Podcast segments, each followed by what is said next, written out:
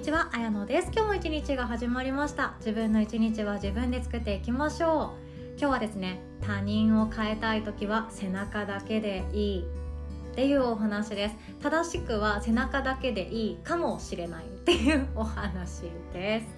っていうのもですね私は自分の育児に一切自信を持っているタイプじゃなくっていや一生自信なんて持てないし一生自分の理想とする母親像にはなれないって日々思いながらそれでも探求しようって決めているタイプなんですね。なので私の育児論聞いてほしいとか育児ってこうやったらいいんだよっていうアドバイスとか私一切できない人間だっていうことは大前提で聞いていただけたらなと思っております。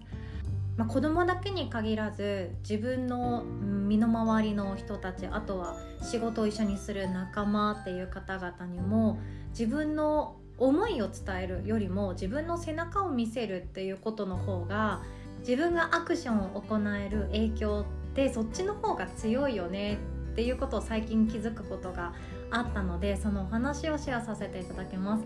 この子変わってくれたらいいのになあんな風になってくれたら いいのになあの会社の同僚がああなってくれたらいいのにな私に対しての行為行動言動こうなってくれたらいいのになっていうことはですね他人に対して矢印を向けているつまりエネルギーをその方向に向けている時ってめっちゃ苦しいと思います。めっちゃ苦しいと思います。だって変わってよって言っても大体の人は変われないから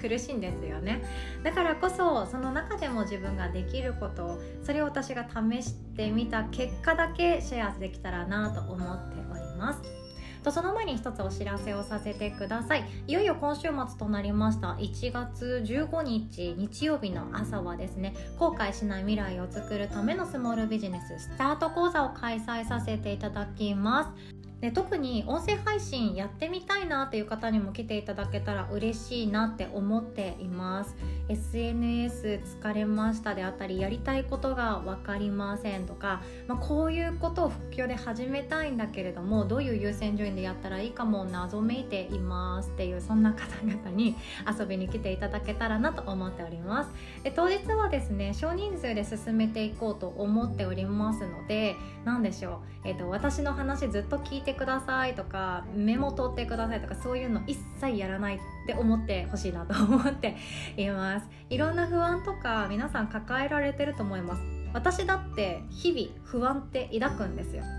こうやったらどうなるだろう。えこれやって大丈夫かな。ここにお金かけて大丈夫かな。時間かけて大丈夫かな。後悔しないかなという不安って絶えずやってくるんですよね。私超ビビりなので。でもその中でも私自身が自分で実践したこと失敗したことあこれは知ってるよっていうことは是非ともシェアできたらなと思ってるくらいなんですよね。なので何でしょう毒出し場じゃないけれども 心の不安を吐き出しに来ていただけたらなと思っております。無料で開催ではありますけれどもせっかくお時間をいただきますので生きがいってあなたが生きがいを持って人生を生きていくにはこれが必要かもねっていうヒントはプレゼントさせていただきたいと思ってますので当日一緒に考えていきましょうでおそらく私も初めてお会いする方が多いかなと思うんですよね。初対面同士の方にはなっていくと思うんですけれどもきっと素敵な方しか参加されていないだろうなって思っておりますのでお話できるの楽しみにしております。詳細はこの音声の概要欄の URL リンクから募集中オンラインセミナーワークショップ一覧からチェックしていただけますと幸いです。お会いできるのを楽しみにしております。ということで早速本題に行きましょう。人をどうにかしたい時変わってほしいなって思う時自分の理想の相手になってほしい時できることは自分の背中を見せるだけっていうお話です。で正しくは見せるだけかもしれないっていうお話です。で見せるだけかもしれないというのは何かっていうと現時点での私はこれが良かったなって思ってる実感の一つなんですよね。で私はここが今いるところはゴールではなくって後ろにも前にも道は続いていますのでこれから先違ったっていう結果もあるかもしれない。残念ながら私この前背中だけ見せときゃいいよとか言っちゃいましたけれども撤回させてくださいっていう回が待ってるかもしれないです。ただ私の中でいろいろと学ぶことがここ最近であるんですよね。それが何かっていうと私は子供に対してきっといいお母さん完璧なお母さんには一生たどり着けないってもう自分で思っています。だから努力しなくていいとかそんなんじゃなくて努力はするけど一生多分やってこないそんな日なんてって思いながらでも自己成長お互いしようねっていうスタンスで日々一緒に時を過ごさせてもらってるんですよね子供と。なので私が何かを教えるっていうことはあんまりやってないです。ただ私の中でですね娘には自分の世界広げてほしいなであったりいろんな人とのつながり大事にしてほしいなとか自分の好きを見つけてほしいなって思うわけなんですよね。親心ってそうですよね。自分の大事な大親友に対してもそうじゃないですか。いやあなたはあなたのままでいいからさもうそのまんまでいいんだよリラックスしていいんだよそこまでブラック企業に勤めなくっていいんだよもっと肩の力抜いていいんだよとかいやもう幸せになっていいんだよとかそんな自分のこと痛めつけなくっていいんだよとか周りの人に対しても思うことあると思います。でその真逆で会社の先輩とか同僚とか苦手な方いらっしゃる方いるかもしれないですよね。そういう人に対してはなんでもっと言葉遣い優しくしてくれないんだろう。なんでもっとこっちの意見も聞いてくれないんだろう。なんでそんなに傲慢なんだろうとか自分のことしか考えてないんだろうとか残業泥棒めとかなんかいろいろ思うかもしれないんですよね。ま他人に対しての思いっていうのはそれ何かというとエネルギーです。エネルギーを私たちは発しています。どこからか分かんない。私も分かんないんですけどスピリチュアル的な方々の話を聞いておくと胸元あたりからエネルギーが出てるそうです。見たいですね。いつか見れる日が来るかもしれないですね。でもこれ私なんとなく信じているんですよ。なんとなく信じていてなんとなくだけど例えばその場に居合わせた人が一人でもいやここ早く立ち去りたいな早く帰って家事したいな早く帰りたいなっていうオーラ思いを持って思いを持たれてる方がいらっしゃったらなんとなくだけど察知する時ってありません？他にも A さん B さん自分と3人でおしゃべりしてる時に A さんって B さんのこと多分嫌いだろうなっていうなんとなくの雰囲気って出てません？私たちはそのなんとなくっていうのを察知する能力あると思うんですよね。でそれがエネルギーだと思います。だからこそエネルギーってどこからからどこかに向かう矢印だったりするんですよ。でそれが私たちの頭の中には不安っていうものがあってある一定のことに対して、まあ、よくあるのが未来ですよね。明日プレゼン控えてる胃が痛いとかいや今度こういうことやるんだけれども誰も来てくれなかったらどうしようとかいろんな不安を抱えていらっしゃることってあると思います。あと最近なんか体力が落ちてきたとか体調不良が気になるという時もえもしあの病気だったらどうしようとかねそういう不安って出てくると思います。それ全部矢印エネルギーの矢印の向きなんですよね。でそのエネルギーの矢印の先に自分じゃない場合私たちは非常に疲れます。どうしようもないことが多いから。でよくあるのがそのエネルギーが向いていく矢印の先が家族っていうことが多いんですよ。特に血縁の関係だったら血がつながってるんだからこうでしょっていう自分のスタンダードを押し付けてしまうことってあるんですよね。私ももちろんそうです。私の生き方はこういう風に生きたい。だからこそ両親に対してまだまだ負のエネルギーを向けてしまうこともあります。娘に対しては好きなことがあれば自分の心とか命とか守ってくれるから好きなことを見つけてねっていう気持ちで接してしまうことがあるんですよ。これって多分娘からしたらだるって思われてるかもしれないです。まだ6歳だからだるとか言わないですけどいやお母さんほっといてよ勝手にやるからさとか思ってるかもしれないです。でも私は必死ですよね。親って必死ですよね。娘が子供が好きなものが見つかるように何でもなんか機会を与えたいなってやっぱ思っちゃうわけなんですよ。どんなものに興味持ってるかなって思っちゃうわけなんですよね。だからこそ一生懸命になって子供に矢印を向けている時期があったんですよ。このおもちゃならどうだろうこの習い事ならどうだろうこの絵本ならどうだろうみたいな感じ。多分その時娘はだるーって思ってたかもしれないです。何人の人生にお母さん一生懸命になってんのって思ってたかもしれないです。でも私はそれが良かれと思ってやってきたので、まあ、後悔はしてないんですよね。でまたその時が来たら娘から「いやもういいよ別にほっといてくれたら」とか言ってくれるかなとは思って待っています。でただただここ最近の私っていうのはそのエネルギーの矛先を自分に変えてみたんですね。だって好きなことが見つかるようにたくさん行動してみてねって言っている当の本人が好きなことを見つけるために行動していなかったらなんか変じゃないですか。出会ったり世界ってね広げていくと面白いんだよ。地球って大きいんだよって言ってる人がずっと家に閉じこもっていたら説得力ないじゃないですか。で世の中にはいろんな人たちがいていい人もたくさんいるからたくさんいろんな人の話を聞こうねって言ってる人が読書もしないし人の話も聞いてなかったらなんでか腑に落ちないじゃないですか。私のやっていることって説得力に欠けるなっていうことをもうここ数年気づいてたんですよね。好きなこと見つかると楽しいよとか言いながらでもなんか私自身これ好きかもしれないでしかないしこれが好きだっていうことって自信を持って言えることってまだまだないなって正直思ってたりするんですよね。しかも正解なんて分かんないじゃないですか。この仕事をやったら私は天命でしたっていうのもこの仕事をしてるから私は社会貢献もできてるし自分のことも肯定できている。素晴らしい仕事をしているっていう実感もなんだかちょっとおこがましいというか恐れ多いというかなんか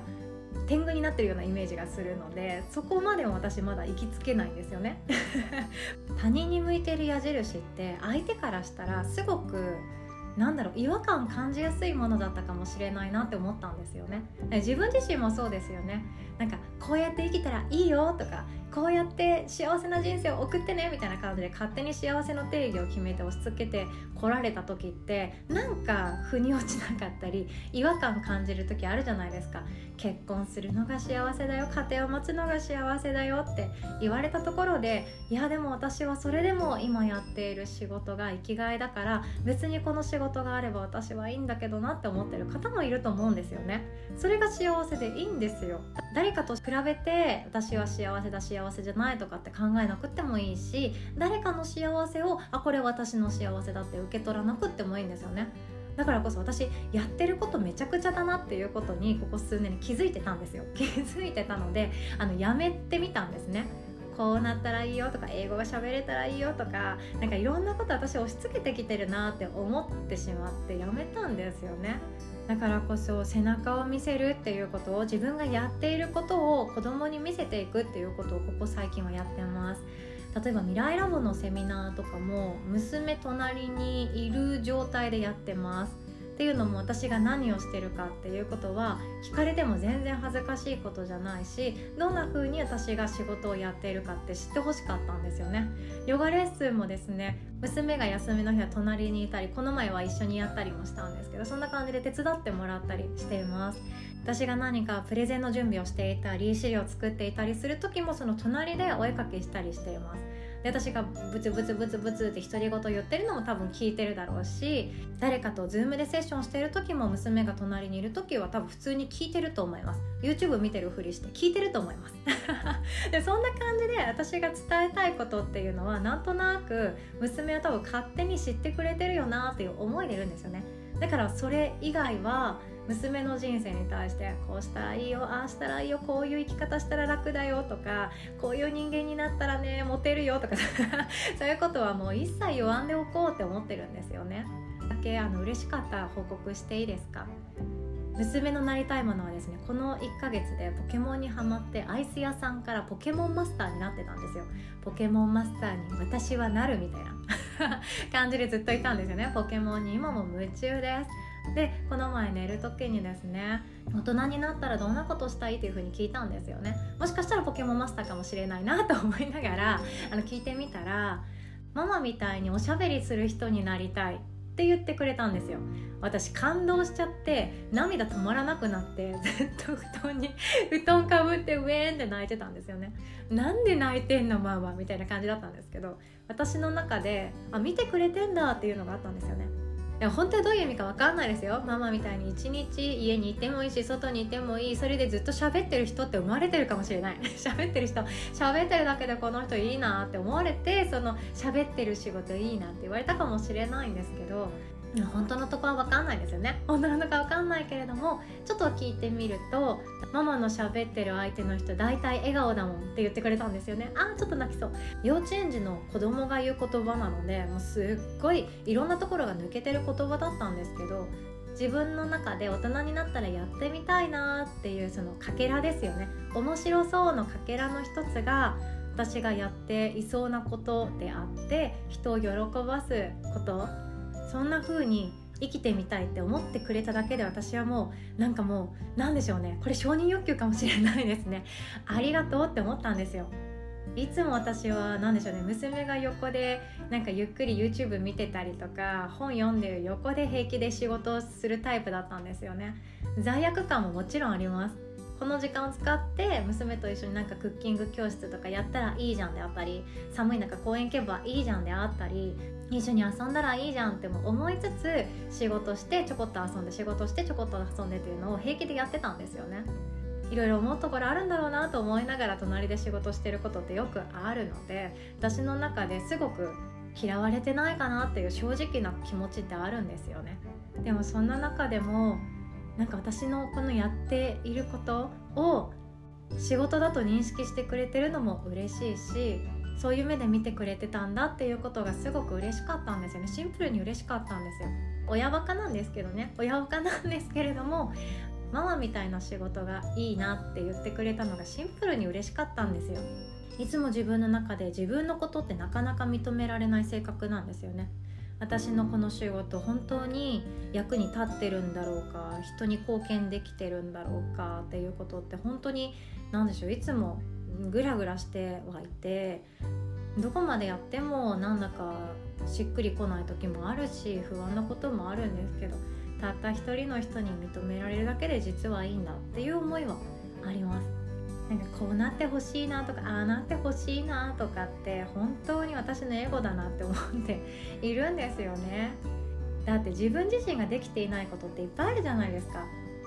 自分に優しくしてねとか自分に甘くしてねとか言ってる張本人が全然自分に優しくないし自分に甘くないしむしろ自分に厳しくて自己肯定感低いとかってよくありません？周りの人には優しいけど自分に OK が出せてないとか。